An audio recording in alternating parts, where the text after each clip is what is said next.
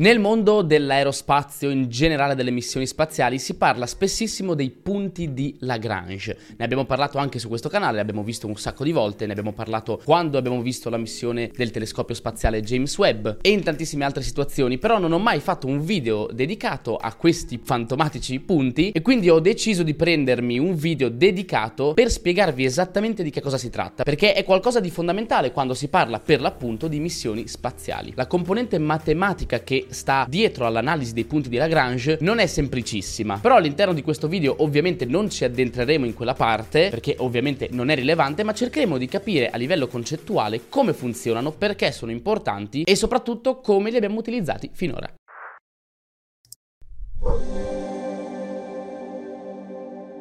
Ciao a tutti ragazzi, io sono Victor, sono un ingegnere aerospaziale e divulgatore scientifico, benvenuti in questo nuovo video. Prima di cominciare mi raccomando non dimenticate di iscrivervi al canale se non siete ancora iscritti e ovviamente di attivare anche la campanella delle notifiche. Andiamo direttamente nel vivo dell'argomento. I punti di Lagrange sono dei punti di equilibrio fra corpi celesti teorizzati per la prima volta dal matematico Joseph Louis Lagrange nel XVIII secolo. Tra l'altro questo personaggio è in realtà di origini italiane, in particolare di Torino, e infatti il suo nome originale è Giuseppe Luigi Lagrangia ed è poi stato ovviamente naturalizzato francese. Sono delle zone interessantissime per le missioni spaziali, sono delle sorta di passaggi segreti del cosmo. In particolare sono delle soluzioni a quello che viene chiamato il problema dei tre corpi. Immaginiamo di avere tre corpi celesti che interagiscono fra di loro a livello gravitazionale e di voler risolvere le equazioni e le leggi che governano il moto di uno nei confronti dell'altro, di uno relativo all'altro. Se trattiamo tre corpi con una massa considerevole, come per esempio Sole, Terra e Luna, per esempio, non esistono delle soluzioni che possiamo scrivere su carta, non esistono delle soluzioni analitiche, esistono delle soluzioni numeriche, quindi che possiamo implementare attraverso algoritmi, semplicemente possiamo risolvere grazie a dei computer, ma si tratta comunque delle soluzioni caotiche. Cosa significa? Che se variamo anche solo di pochissimo le condizioni iniziali, avremo dei risultati completamente diversi. Quindi rimane davvero difficile analizzare l'interazione gravitazionale fra tre corpi, quando questi hanno tutti appunto una massa di un certo tipo. Se però analizziamo il problema dei tre corpi coinvolgendo dei velivoli spaziali come quelli che lanciamo noi nello spazio, per esempio, già le cose si semplificano perché avremo un uno dei tre corpi che ha una massa che all'interno dell'analisi può risultare quasi trascurabile. Immaginiamo di voler analizzare il problema dei tre corpi in un sistema Sole, Terra e il telescopio spaziale James Webb. È ovvio che il telescopio ha una massa nettamente inferiore rispetto agli altri due corpi con cui interagisce. Ecco, quando siamo in questa situazione si parla di problema dei tre corpi ristretto. Anche qua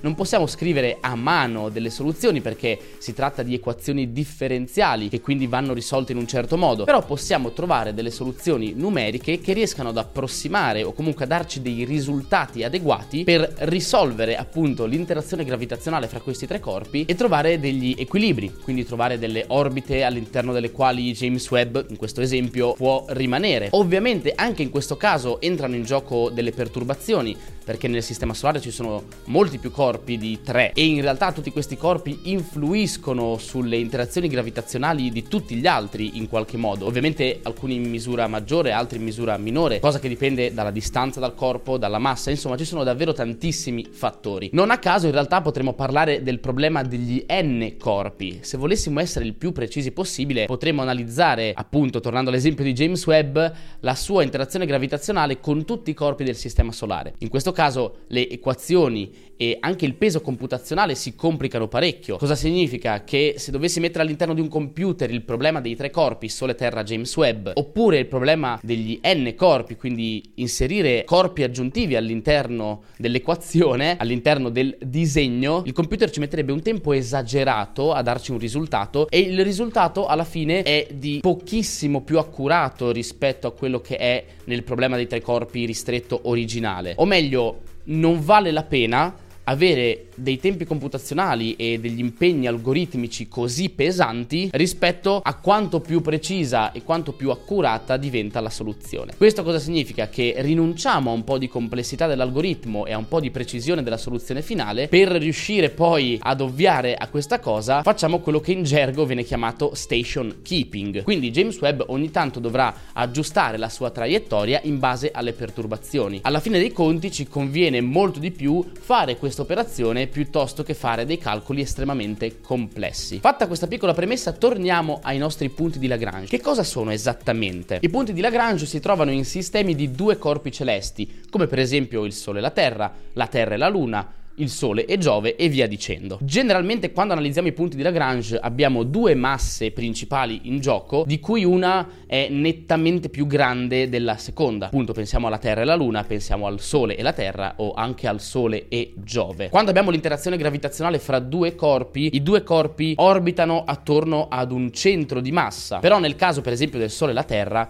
questo centro di massa, siccome il Sole ha una massa enorme rispetto a quella della Terra, giace all'interno del Sole e quindi è come se in realtà il Sole rimanesse fermo e la Terra vi orbitasse attorno. I punti di Lagrange sono delle posizioni in cui l'interazione gravitazionale dei due corpi è in equilibrio con la forza centrifuga dell'oggetto in orbita. E adesso andremo anche a vedere nel dettaglio cosa significa questo equilibrio. Esistono infatti 5 punti di Lagrange e formano una configurazione configurazione più o meno a forma di Y allineata con la linea che congiunge i due corpi principali, come vediamo in questo schema. Andiamo a vedere nel dettaglio tutti questi punti e quali sono le loro caratteristiche. Il punto di Lagrange L1 si trova sulla linea che congiunge le due masse principali. È un punto di equilibrio che si trova più vicino al corpo più massiccio dei due ed è un punto di equilibrio instabile. Cosa vuol dire? Vuol dire che se applichiamo una piccola forza, una perturbazione al velivolo che si trova in L1, tale velivolo spaziale si allontanerà da questo punto e quindi se orbitiamo in questo punto è necessario fare dello station keeping, ovvero aggiustare la rotta per cercare di evitare di uscire dalla posizione di equilibrio. Come funziona L1 e perché è un punto di equilibrio? Ecco, come sappiamo,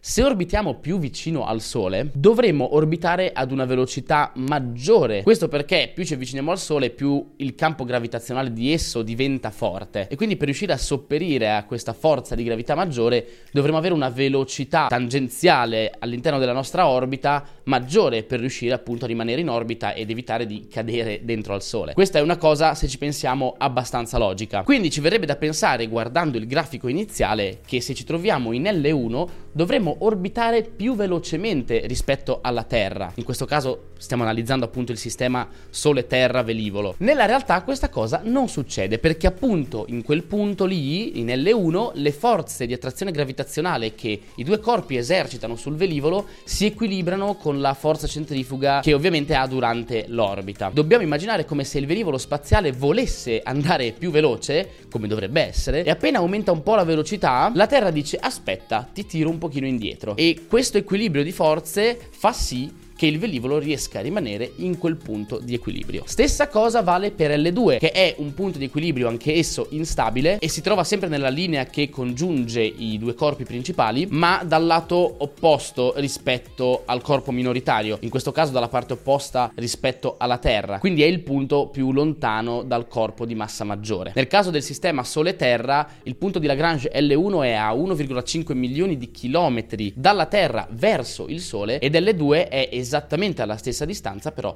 dalla parte opposta. L1 è molto interessante perché se posizionassimo un velivolo spaziale in quella zona avremo una visuale costante del Sole, senza l'interferenza della Terra in mezzo. Allo stesso modo potremo comunicare costantemente con la Terra, perché dal punto di vista della Terra ci troviamo sempre nella stessa posizione. Non a caso una delle missioni spaziali che abbiamo applicato in L1 nel sistema Sole-Terra è l'osservatorio solare SOHO, che si occupa appunto di studiare il Sole. Stessa cosa vale per L2, però al contrario. In L2 avremo sempre la Terra fra il nostro velivolo e il Sole e in questa situazione possiamo utilizzarlo per studiare lo spazio profondo senza avere l'interferenza solare. Basterebbe, come nel caso di James Webb, utilizzare creare uno scudo termico che ci ripari dalle interferenze solari. Non a caso James Webb si trova proprio in L2 nel sistema Sole-Terra. Quindi James Webb può osservare costantemente una porzione di cielo senza avere l'interferenza della radiazione solare che sballerebbe gli strumenti e anche le letture. Tra l'altro, in un anno solare,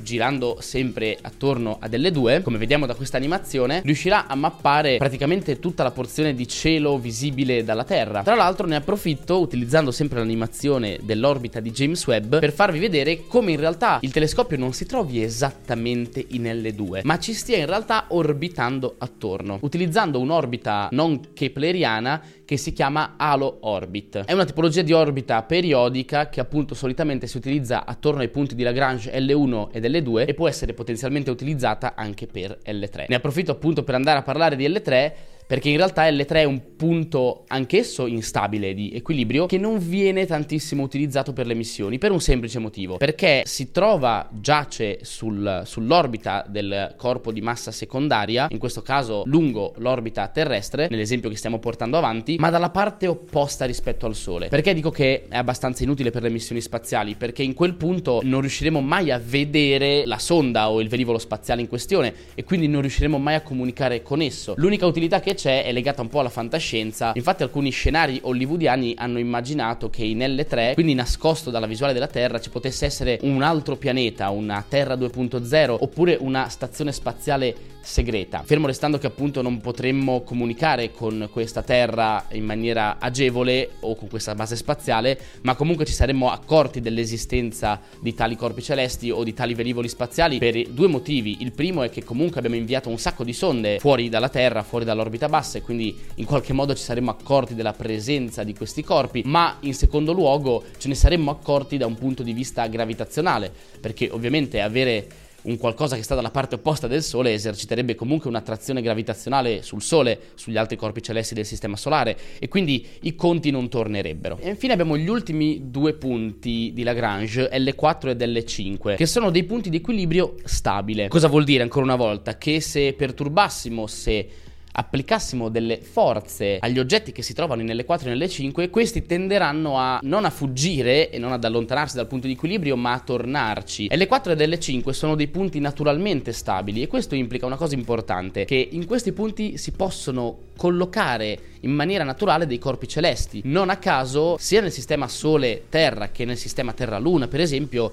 nelle 4 delle 5 possiamo trovare polvere interplanetaria o anche dei piccoli asteroidi. La questione più interessante però è quella del sistema Sole-Giove. Nelle 4 e nelle 5 di questo sistema ci sono, si stima, più di un milione di oggetti di dimensioni diverse. Alcuni di essi sono talmente grandi che si sono meritati anche un nome e la maggior parte dei nomi che sono stati affidati agli oggetti in L4 e delle 5 sono nomi presi dall'Iliade di Omero. Questa caratteristica ha fatto sì che a tutti i corpi celesti che si trovano in L4 e nelle 5 di qualsiasi sistema ad oggi si attribuisca il nome di troiani. Quindi se c'è un asteroide nelle 4 nel sistema Sole-Giove, esso sarà un asteroide troiano. Ma la stessa cosa vale appunto per il sistema Terra-Luna e il sistema Sole-Terra e via dicendo. Questi due punti si trovano in posizione simmetrica lungo l'orbita del corpo di massa secondaria e formano un triangolo equilatero con le due masse principali, come si vede sempre dallo schema che stiamo vedendo dall'inizio. Il motivo per cui questi due punti sono in equilibrio è che la distanza fra essi e le due masse principali in gioco sono per l'appunto uguali. Di conseguenza le forze di gravità che agiscono su un corpo che sta in L4 o in L5 sono nello stesso rapporto delle due masse dei corpi principali. Questo fa sì che i punti L4 e L5 non siano poi così interessanti per le missioni spaziali, appunto perché sarebbe estremamente rischioso mandarli fondamentalmente in un punto dove c'è un sacco di polvere interplanetaria, dove ci sono eventualmente degli asteroidi, a meno che non stiamo andando in L4 e L5 proprio per studiare tali corpi celesti, come per esempio nel caso della missione Lucy della NASA. Inoltre, posizionare dei velivoli spaziali in questi punti ci permette di utilizzare una quantità di propellente molto inferiore. Come dicevamo, lo station keeping, quindi il mantenimento dell'orbita, si deve comunque fare perché sono punti instabili e comunque ci sono delle perturbazioni in gioco, ma comunque si tratta di una quantità di propellente molto molto inferiore rispetto a quella che dovremo utilizzare posizionando questi velivoli in orbite differenti. Bene ragazzi, questo video termina qui, era un po' che volevo fare un approfondimento sui punti di Lagrange, è ovviamente un fondamentale quando si parla di esplorazione spaziale e capirli spesso non è semplice ma è necessario se vogliamo comprendere appieno la logica delle missioni spaziali. Spero di essere stato chiaro, spero che questo video ovviamente vi sia piaciuto, se è così fatemelo sapere con un bel like e lasciate anche un commento, ditemi la vostra, se avete delle domande naturalmente fatemele e risponderò a tutti come sempre. Qua è Victor, passo e chiudo e noi ci vediamo la prossima volta con un altro video. Ciao!